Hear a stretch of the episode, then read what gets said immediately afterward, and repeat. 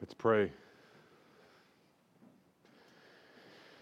Lord, we are so amazed at your great love for us, for how you provide for us everything that we need, and everything that you command is for our good.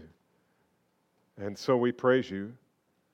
And we ask you, Father, to help us this morning to think clearly and biblically about these things that matter to you in this last message on the church Lord, I confess that this is only scratching the surface. We could spend a year on this subject, and yet, Lord, we know there are other things to preach. And so I pray, Father, that this message would bear fruit in the lives of your people who are here, whether they are visiting or whether they are members of this church. And pray that our love for the church would grow higher and our commitment to the church would grow deeper and that we collectively would grow into the stature of Christ a little more today because we have gathered as a church. And so, Lord, these things we ask and give you thanks for in the name of our Savior Jesus. Amen. Now, a little housekeeping at the beginning, and um, with regard to preaching. So many of you have come to Calvary Bible Church and have told us that the reason that you came was because you discovered that at Calvary Bible Church we do expository preaching. And that is great. That's why we want you here. However, I confess that in these last seven messages on the church, they have not all been expository messages. Some of them have been topical. Today's message is going to be topical, and it'll be the last of our seven messages on the church. And uh, we're okay with topical messages as long as they're expository.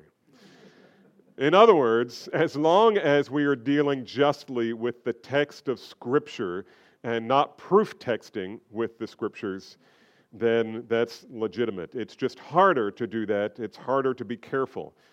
And so we're going to talk about a, a topic this morning.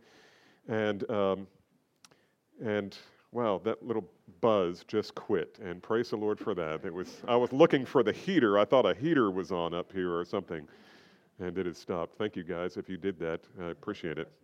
Um, or if the Lord did it, thank you. That's great.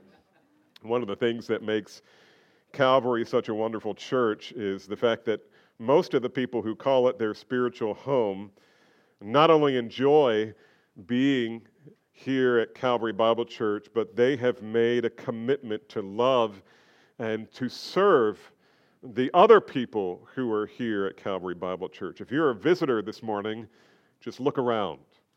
Look around you. Most of the people sitting near you are not merely a loosely connected group of independent Christians. Rather, most of the people around you consider themselves to be in covenant with one another as members of a local church, particularly Calvary Bible Church. And so you can kind of see where I'm going with this already. Today, I want to talk to you about church membership.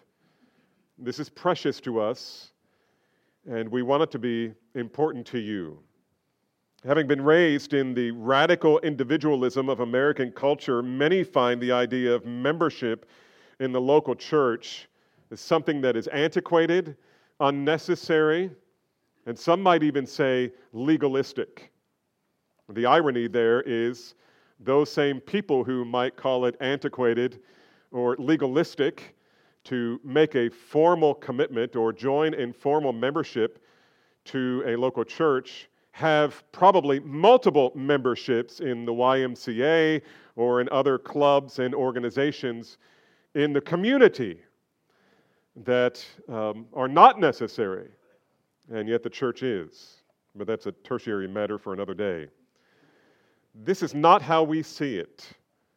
We count it both a wonderful privilege and an essential responsibility incumbent upon those who follow Christ to be committed to a local church and to be committed in such a way that the leaders of that church recognize that commitment And some will ask, well, what's, what's the point of church membership? I mean, I'm already a Christian and have a personal relationship with Jesus. Why do I need to become a member of a local church? And that's a really good question.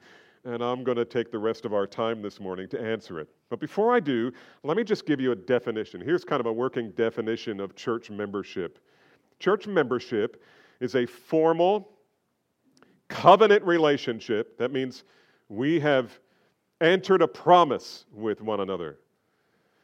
A formal covenant relationship between Christians in a true local manifestation of Christ's visible church. And I say true manifestation of Christ's visible church because not every gathering of professing Christians, not every gathering of professing Christians is really a church.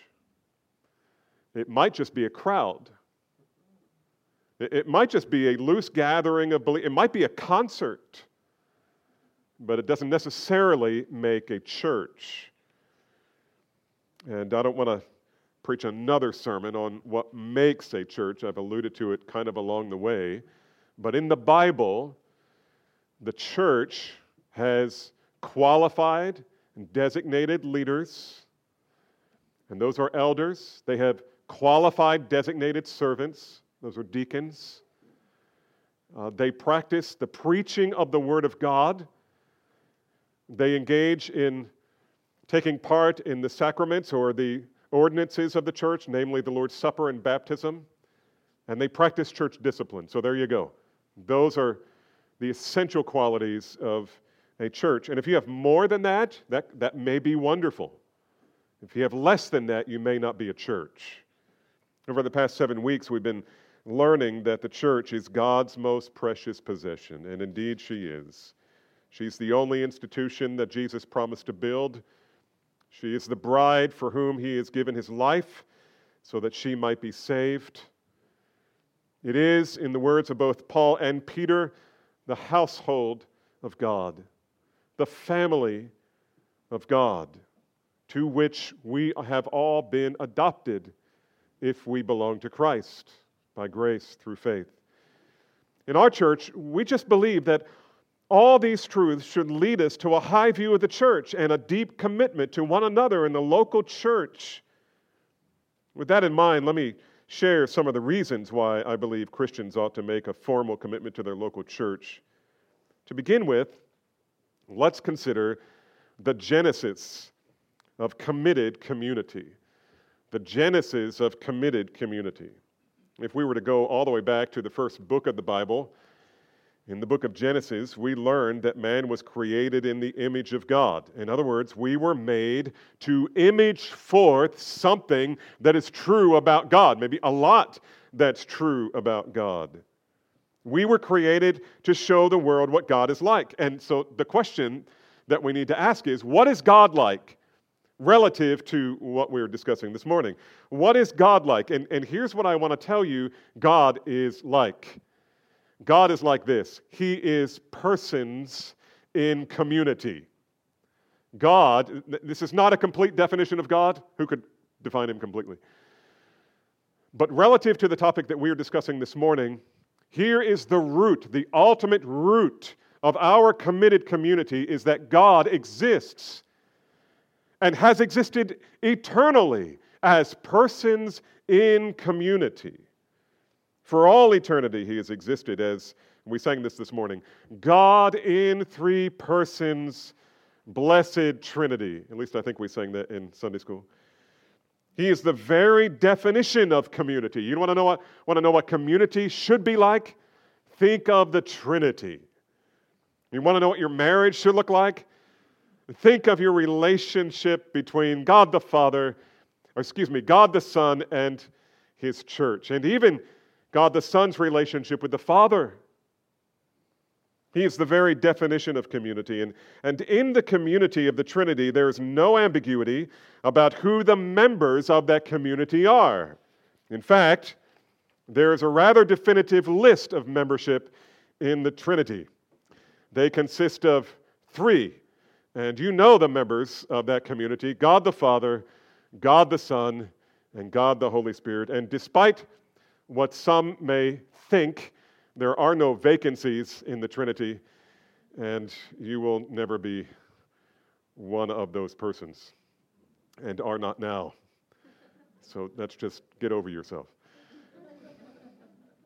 Moreover, God created, God, who is persons in community, created us to image forth his glory. And one of the ways we image forth his glory is by living in community, committed community. Because it reflects something of the glory of God. God himself declared when he made man, it is not good for a man to be what? Alone. Shouldn't be alone.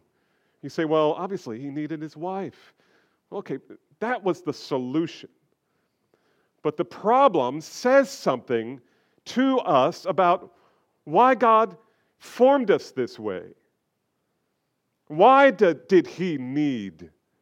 Why did God create him to need a wife? Now, I, I, I get it, not everybody is married, not everybody's going to get married. Some people, God has given the gift of singleness. Some people uh, would love to be married and can't be married. It's part of the, the, the, the fall that we have problems like that.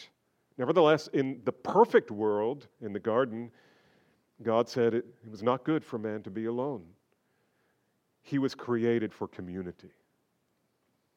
And so he made woman from the body of man and brought her to her husband, establishing the first micro community of humans. In fact, this first human community was a covenant community. And Moses used that little covenant community to be, community to be the model of marriage. That there's one man, one woman, with a strong bond held together for life. There were no other options. It was a kind of relationship by which the man and his wife would willingly promise to live as one flesh, glued together by a covenant promise to fulfill their duties to one another as long as they both shall live. Now, I'm not saying that the covenant of the local church is equal to the covenant of marriage. It's not. It's not, it's not the same thing. But with this in mind, it, it shouldn't come as a surprise that when God established the church, He designed it to be a covenant community, the household of God. And now the church stands as the community of Christ.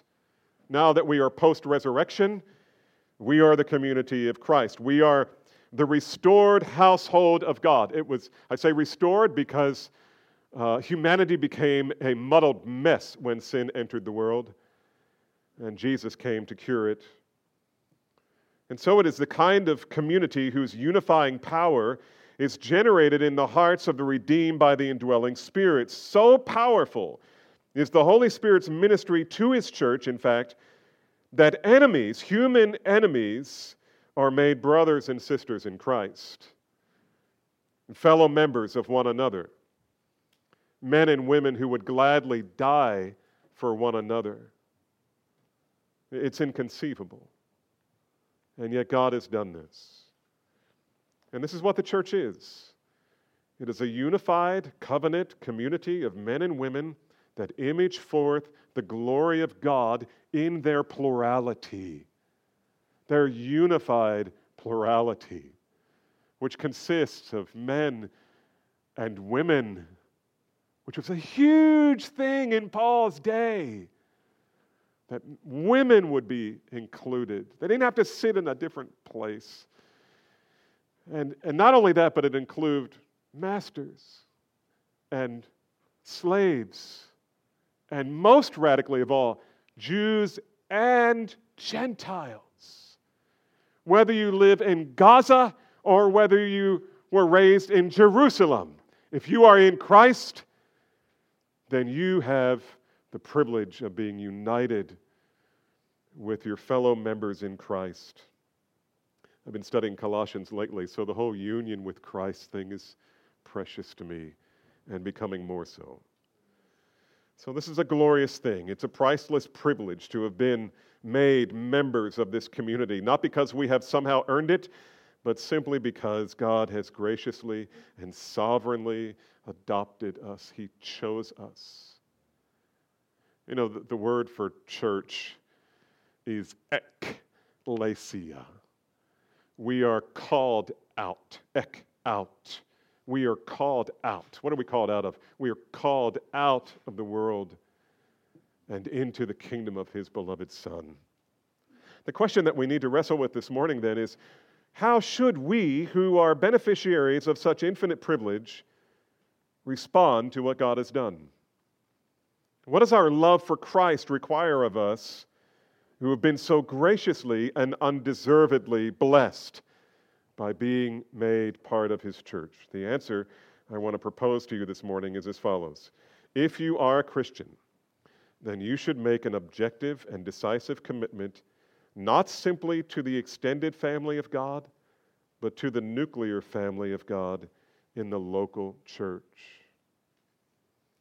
Now, before you were saved, you could never have imagined making that kind of commitment. And there are, unfortunately, many who are saved, belong to Christ truly, who just are really bugged by this whole topic. They don't want to make that kind of commitment. That doesn't mean you're not a Christian. I would just say, I would encourage you to rethink that position. When a sinner is laid hold of by the gospel, everything should change. Everything does change. The gospel transforms the lenses we're looking through. It gives us a new set of eyes through which we see the world, and we, su- we suddenly see it all differently. We see ourselves differently. We view our sin differently. We view the Bible and prayer differently. We view our time differently. We view our relationships differently. And most importantly, for our purposes this morning, we view the church differently. Church, who would want to be? I mean, there's so many options on Sunday. Why would I go to church? Well, uh, just, just the fact that you use that language, I go to church, as if like you're going to the theater or going to the refrigerator, you know? We are the church. Young Jaquelle Crowe explains, she's a teenager writing to teenagers, so teenagers, listen up. I think she was 19 when she wrote this. She said, After the gospel saves us, it grabs us by the hand and leads us into the church.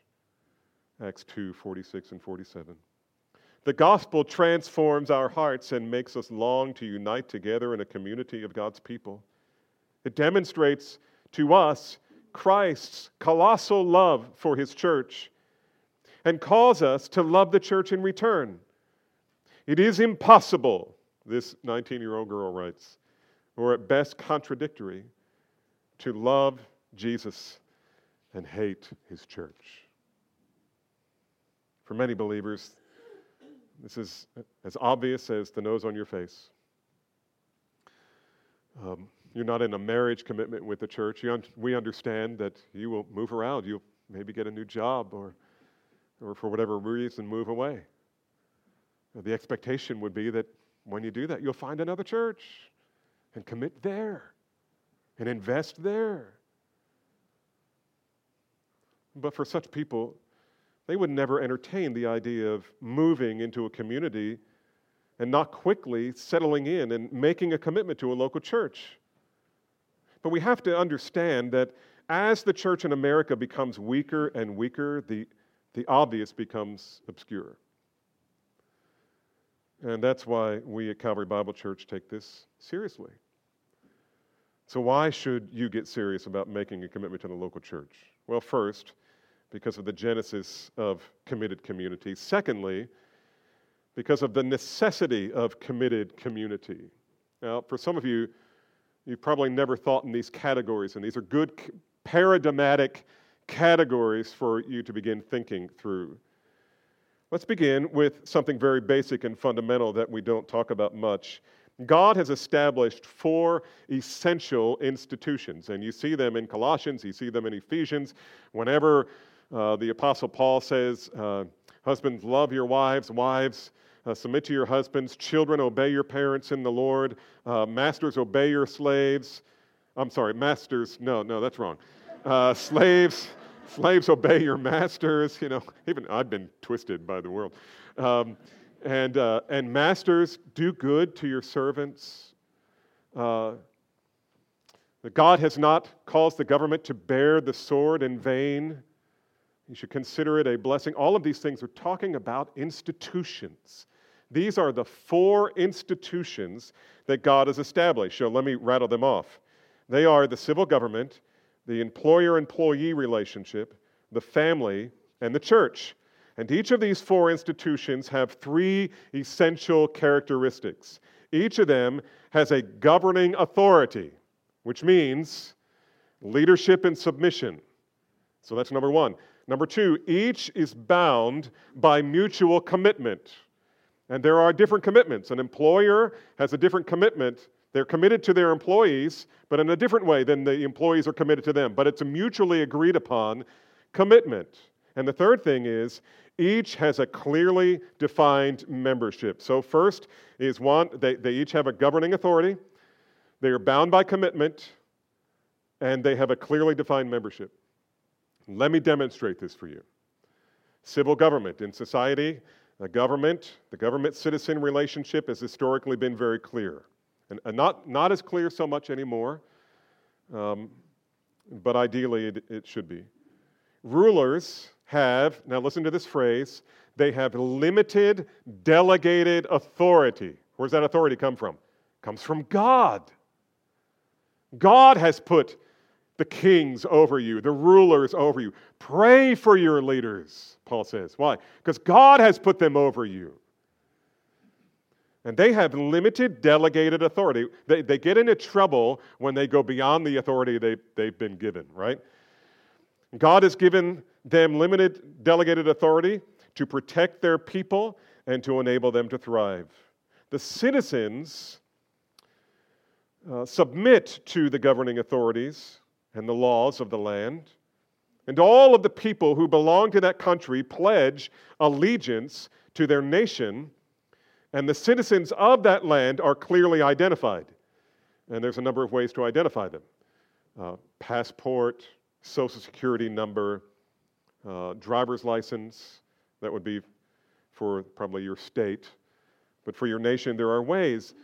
Um, we know who the citizens are and we know who the citizens are not. Of course, there are always people who live in the land who are not citizens, but neither are they granted the rights and privilege of, privileges of those who are. The very fabric of this institution requires that duly appointed authorities and solemn commitment and a clear distinction between who is in and who is out be made. Otherwise, the institution begins to crumble. And uh, I don't want to be political, but we see that in, not only in our nation, but in nations around the world.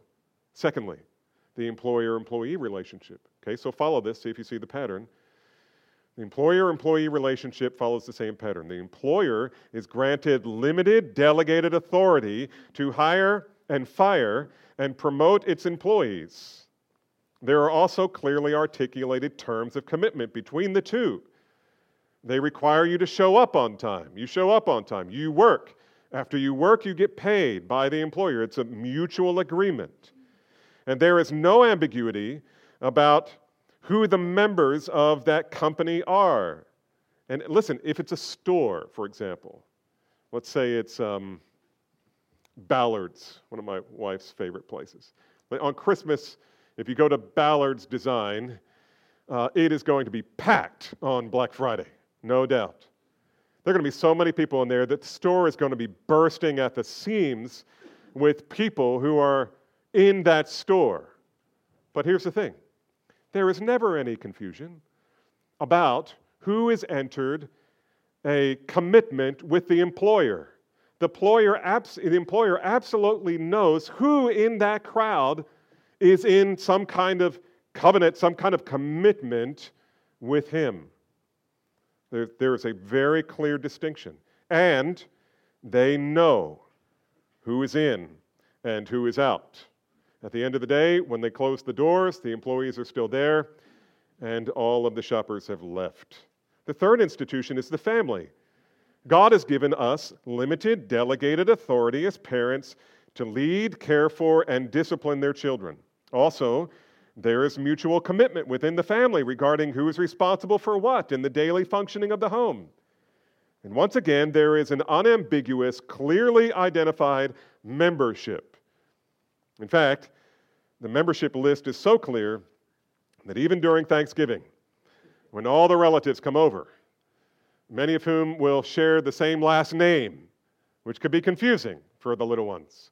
We're all, are we all Kirks? How come I never met you before? Some of them you may have never met before. And they're going to be at your house in Thanksgiving. And again, you're going to have a lot of people there. And when the turkey is gone and all the festivities are over, there is no ambiguity about who should leave and who should stay. I mean, it would be a ridiculous thing, would it not? To be so, so think of the image church and family, just as an analogy, right? So let's say you're sitting at the dinner table and you're enjoying a good meal on some random evening, and dad looks around the table and he goes, Hey, where's Johnny? And everybody goes, Who? Johnny. You know, he's your brother. Uh, gee, I haven't seen him. Man, it's been, it's been weeks since I've seen him. And Johnny's sister, Sally, says, You know what? I was in the mall last week and I bumped into him. And I said, Hey, Johnny, where you been? I mean, uh, we haven't seen you at the dinner table recently, right? I mean, that's, it's ridiculous. And yet, in the church family, that's the way we play. Somebody's gone. Anybody seen him? I haven't seen him. I haven't even thought about him. You know, how'd you like to be that child in that home?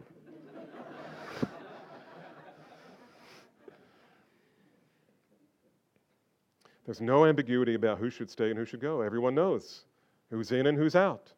The very fabric of the institution requires and depends upon a clear membership.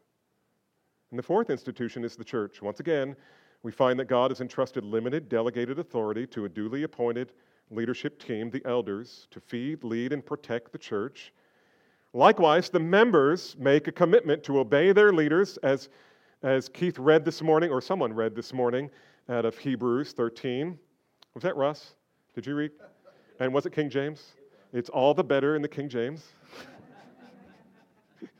Moreover, there was apparently in the early church a clearly defined membership. You say, really? I mean, those primitive people? Listen, we know they kept lists. We know they kept lists because if you were a widow and you were in need, there was very clearly defined qualifications for getting on the list. They knew, at least relative to the widows, they knew who was in and who was out. There may have been people who had need, but they didn't qualify for the church to meet the need. They were out, not out of fellowship, but just not on the list. So don't think that they weren't intelligent enough or they, didn't, they wouldn't have thought of that. Listen, they are not distracted by their iPhones or anything else. I mean, these people were thinking people. And, and I would dare say, if we were to go, be able to go back in time and hang out with them, we would discover that they were far more intelligent than us. Nevertheless, they had a clearly, I think, surely had a clearly defined membership. They were an institution. That is, there was a clear distinction between those who were in the church and those who were out. The very fabric of the church, as God designed it, requires a clear delineation of who is in and who is out. Otherwise, the institution begins to crumble. Now, the point here is that all four of God ordained institutions require these things authority, specific mutual commitment, and a clearly defined membership. And consider this Christ is not only the Redeemer who saves us, he is also the King who rules over us. Now, how does he rule? Over his people? And the answer to that question is he rules over his people by his word under the limited, delegated authority of the elders in the local church. That's how he rules his church. That's how he rules as king. No doubt this was in the mind of the author of Hebrews when he wrote the words that we heard earlier this morning Obey your leaders and submit to them, for they keep watch over your, over your souls as those who will give an account. Why? Because they are the institutional leaders of the local church. And let them do this with joy and not with grief, for this would be unprofitable for you. The Calvary Bible Church, we just believe that God has designed the church to function like the other institutions He's made. We function under biblically qualified and duly appointed authorities, the elders, and we agree to a mutual commitment of service and love. In fact, we have what we call our church membership covenant. And, and really, it's not, the, it's not the document that is the covenant uh, for us, it is simply the Word of God's teaching on some critical things. And if you've been here during a Lord's Supper where we have introduced new members, we have walked through this covenant with them. Let's see if I can do this without hurting myself. And here's what we say we, we ask publicly of our new members, see if this rings a bell. Do you trust completely in the Lord Jesus Christ for the forgiveness of your sins and the salvations of your, salvation of your souls? And they say, We do. And will you make the Bible alone and not your own or anyone else's opinions, preferences, or feelings the standard by which you will govern your life? And they say, We do. In accordance with the teachings of Scripture, do you commit to loving the other members of the church as you love yourself? And will you attempt to fulfill with them the one another commands of Scripture? You see, this is all coming straight out of the Bible. We do. Do you commit to preserving the unity of the Spirit? And will you pursue the things that make for peace in the edification of His church? Will you advance the cause of Christ through the church by your financial contributions and regular attendance and service? This is, this is a promise. Yes, we do. And will you faithfully pray for the ministry leaders, the people and the ministries of this church? And number seven, will you respect, support, cooperate with, obey, and submit to the leaders of this church as they exercise their biblical responsibilities of shepherding the members of this church in accordance with God's word? And you say, We do. This is this is the relationship that we as a church have with one another. And we have it because of the authority of Scripture, which commands us to do certain things and not do other things, which we couldn't possibly do, some of them we couldn't possibly do if we weren't in a formal commitment with one another. Or, let me say it more simply, if we didn't know who was in and who was out. And if you're thinking, if you're a thinking person, you're probably thinking you're going to have to show that to me. And uh, that's exactly my intent. So I flipped some pages and I got lost here. Here we go. So we've talked about the genesis of committed community, the necessity of committed community. Now let's consider some of the benefits of committed community. And out of these benefits, I think we'll begin seeing this as a mandate. Membership, first of all, membership clarifies the community. The process of membership. Nothing ordained about the process, except, as I've repeatedly said here, the goal is primarily to determine best we can whether or not this person truly knows Jesus, whether you belong to Him, whether you have bowed the knee before Him from the heart with great joy. You have you have been willing to submit yourself permanently and eternally to Jesus for the forgiveness of sins and everything else. Membership clarifies the community. This is nowhere more obvious than in the duty of church discipline. Matthew 18 is what we've been on for the last two weeks. Uh, two expository messages on Matthew 18, uh, typically referred to as church discipline. We called it loving confrontation. Jesus says, if your brother sins, and refuses to respond to private confrontation, then the church is commanded by God to deal with that sin. But how can we be sure whether a person is truly a brother or sister without a means by which we can officially one can officially join the church? And how can we officially put the offending party out of the church if he was never officially brought in the church? 1 Corinthians 5, listen to the language here. Paul is chastising the Corinthian church because they had discovered that in Christ they have liberty. And Paul had to say, listen, don't use your liberties as a license for the flesh, for, for sin. And that's exactly what they were doing, which is why he had to say it. One of the things that was happening was they were all they were boasting about, oh, how free we are. Look how free we are. We're out from under the law. I mean, all these years we've been under the law, under the law. That legalism is out, and now, now we're free. And they fell into the error of licentiousness. They, they gave themselves a pass, a license to do anything. And there were no rules. They became antinomian. Anti is against, and nomos is the Greek word for law. They were against the law. They were contrary to the law in the sense that they didn't believe it applied to them anymore. And so here we had the case of a man who was sleeping with his father's wife, and it was known in the church, and nobody was doing anything about it. And Paul was hacked. They totally misunderstood. They totally misunderstood. And here I'll only read a small section of it for you in 1 Corinthians 5. A man is discovered to be in an immoral relationship with his, presumably his stepmother. Paul wrote in 512 For what have I to do with judging outsiders? Do you not judge those who are within the church? But those who are outside, God judges. Remove the wicked man from among yourselves. What's he mean? Put him out. That doesn't mean physically lock the door so he can't get in.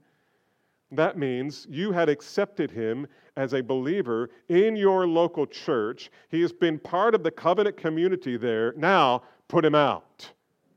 Put him out for the destruction of his flesh so that he will repent and then bring him back in. It's really, it's really a wonderful thing. And when you study the Bible in kind of a macro kind of way, when you see this instruction, Paul is telling him, Put him out. Why, why have you not put him out already?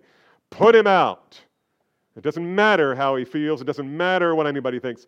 Put him out of the church. That's the instruction. And then in Second Corinthians, as you're reading Second Corinthians, Paul was saying, Listen, you put the guy out, he's repented. Why aren't you bringing him back in? Bring him back, let him return. But there was a clearly defined line who was out and who was in. Listen, when an unbeliever sins, even if he's part of our church, our job is not to kick him out, but rather to evangelize him. We bring the gospel to him.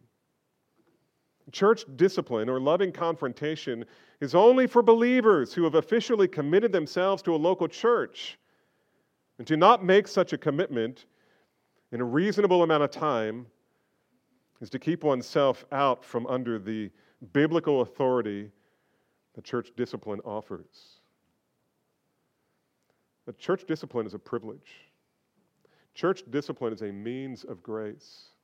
And we haven't even talked about all the elements of church discipline. There, is, there are other kinds of church discipline. For example, if someone causes a faction in the church, you know what, you know what the Apostle Paul says? Warn him once, warn him twice, kick him out.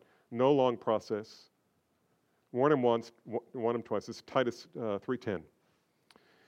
Uh, another one is this if an elder sins, rebuke him publicly. Yikes. You know what that does? You know what that does to my soul when I'm tempted? Yeah, no, no, no, I'm not, I'm not, I'm not doing that. I mean, that's what it's there for. That's what it's there for. And you know what? When my kids leave home, I got a, I got a, I got a kid who's going to be leaving for the Coast Guard uh, pretty soon, uh, December 10th, right? And we're not crying yet, but maybe later. Um, you know, wherever he gets stationed, he needs to find a, a good church. He needs to find a good church. Why?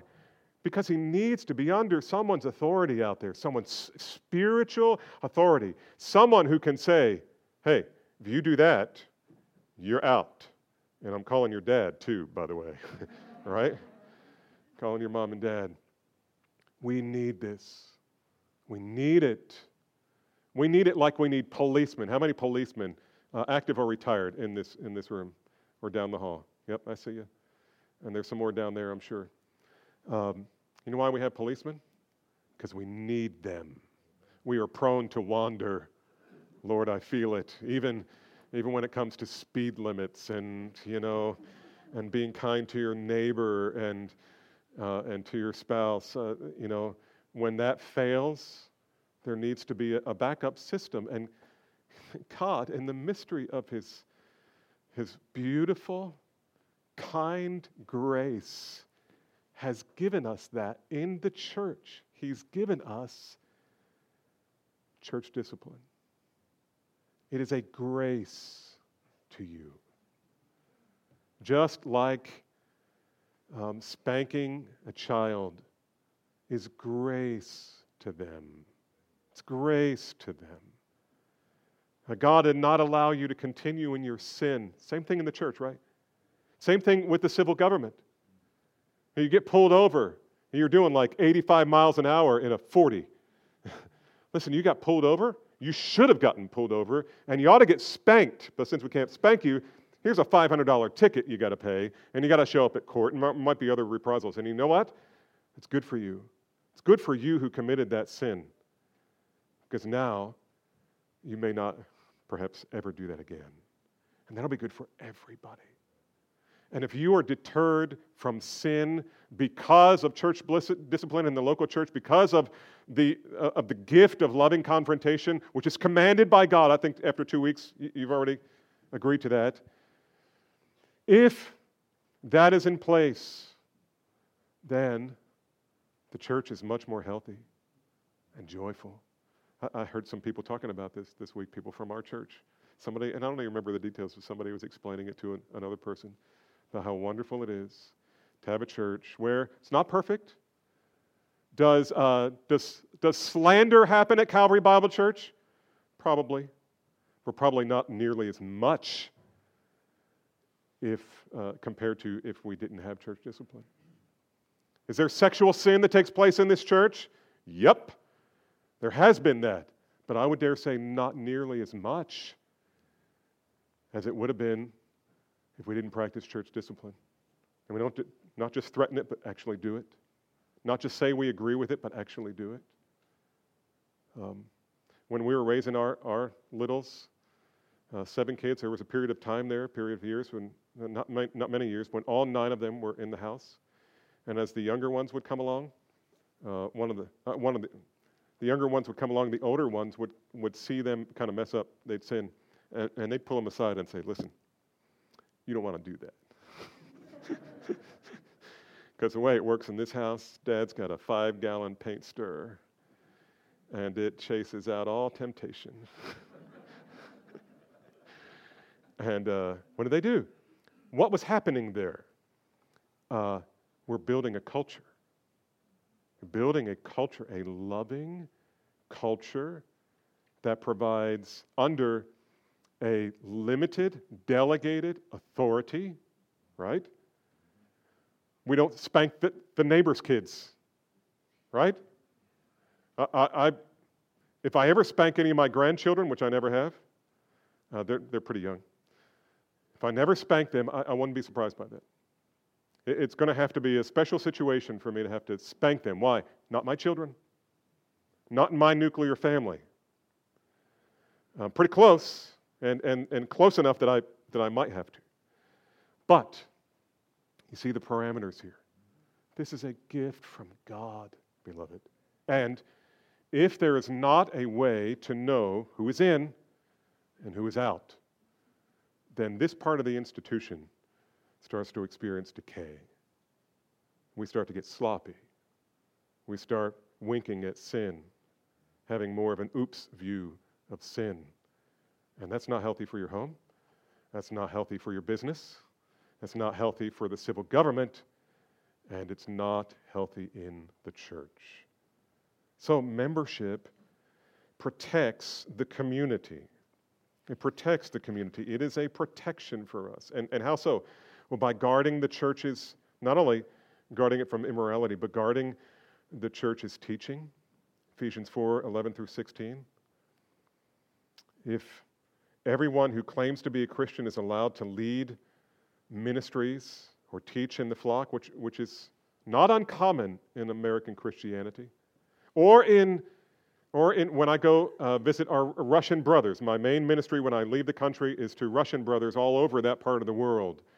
And they have, they have a really bad habit. Uh, before church, they decide who's going to preach. I mean, like right before church. And I have seen it with my own eyes a visitor that nobody knows uh, except one brother who met him as he was couch surfing through the city and uh, seemed like a nice Christian guy, so the pastor invited him to preach. Mm-mm-mm. Let me just say to you, that will never happen here. Never happen here.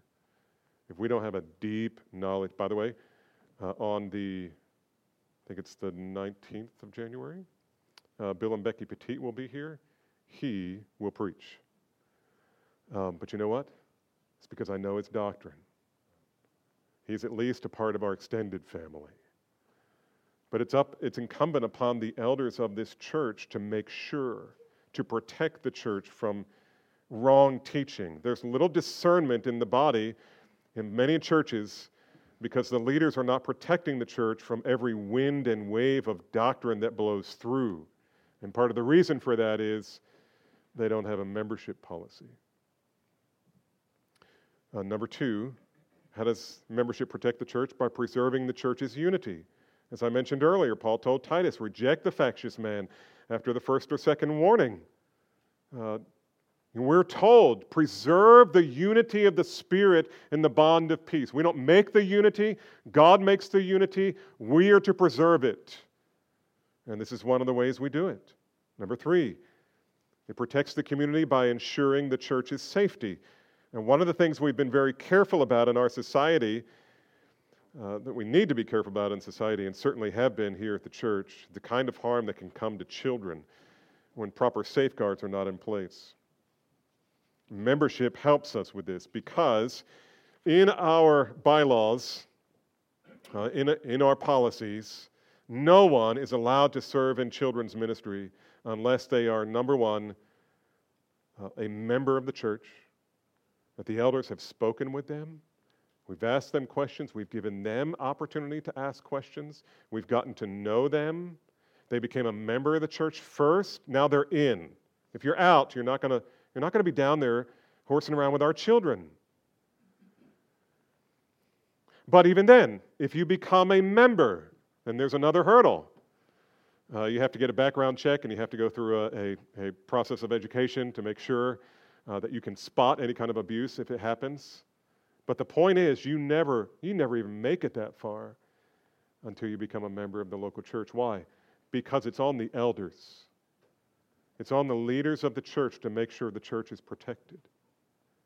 And I praise God that He didn't give us all the details and come up with a way, uh, you know, with specific, with a lot of specifics about how to do it. This needs to fit in every culture. It needs to work in every culture. And so he gives us the external parameters, tells us what the goal is, and then leaves it to the leaders of the local church to work it out. In practical terms, this is, uh, this is a need for membership. Obey the scriptures by placing yourself under the authority of the leadership of a church that you have been attending. And C, uh, we've seen uh, the genesis of the church community, the necessity of co- committed community, the benefits of committed community. And now, number four, the covenant of committed community. What kind of commitment do the members of the church make with one another? Well, first, they commit to meeting together regularly. Consider Hebrews 12 24 through 25, where even back in the early church, first century, they already had a problem. The people were not coming they were claiming to be Christians, they were misusing the whole liberty clause, and, uh, and we're not showing up. Hebrews 10 24 and 25. And let us. Uh, let us consider how to stir one another up in love and good deeds, not forsaking the assembling of ourselves together, as is the habit of some. Uh, the local church is the assembled church primarily. It, it's this, you know, look around. This is the local church, it's the assembled church. The assembling together is critical for us. It's where the, the essential teaching happens, Where we all hear it together, where we all come together, and our unity, which is invisible, it becomes visible when we gather and when we sing and when we pray and when we serve and when we hear the preaching of the word together. The point is, membership is the institution of the church. It requires commitment, not just attendance. I think I've told you before about in years past, early in the 1990s, there was a family, wonderful family. We loved them, uh, and, but they, they didn't show up all the time.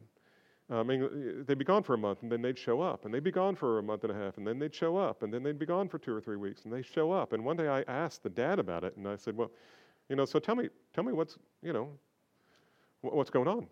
And he says, "Oh, uh, he said, oh, not to worry. And we wake up in the morning, and, and I asked my wife and kiss, where should we go to church this morning? Um, no accountability there. Who's going to discipline that?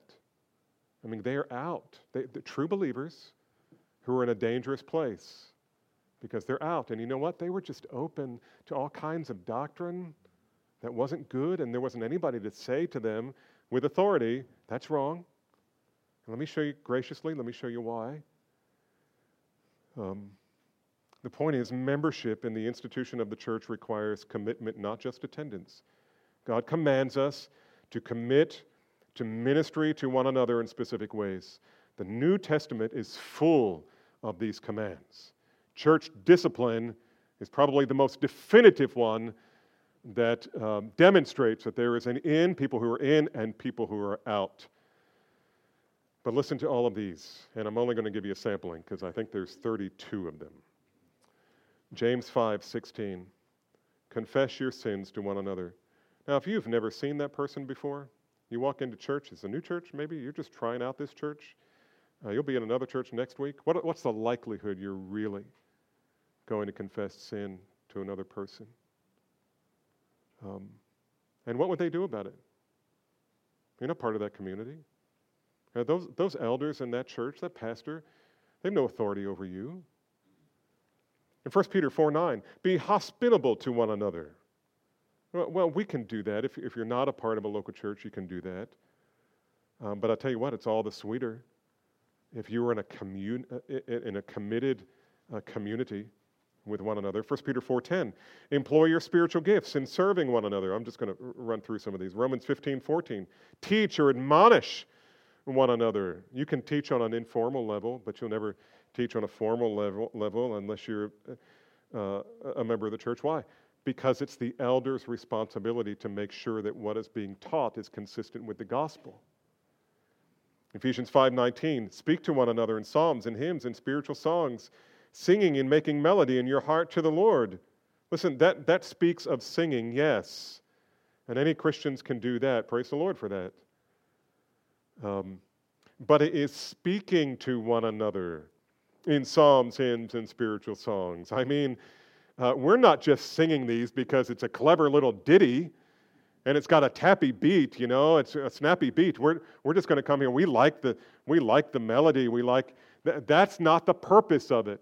The purpose is we are singing to one another the truth. It's supposed to have an effect on us, it's supposed to change us to the degree that it is biblically true. Ephesians 5 21, submit to one another what does that mean if you're not a member of a local church? Romans 12:10, be devoted to one another.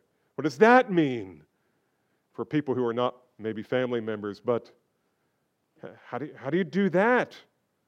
In 1 Corinthians 11:33, when you come together, eat and to eat, come together to eat, wait for one another. Well, you know, have you ever wondered why we have this tradition that when the meal is ready, uh, everybody's called, nobody's allowed to eat. Uh, it's, this is a Christian virtue. We've been taught nobody eats until everybody's here. Everybody here?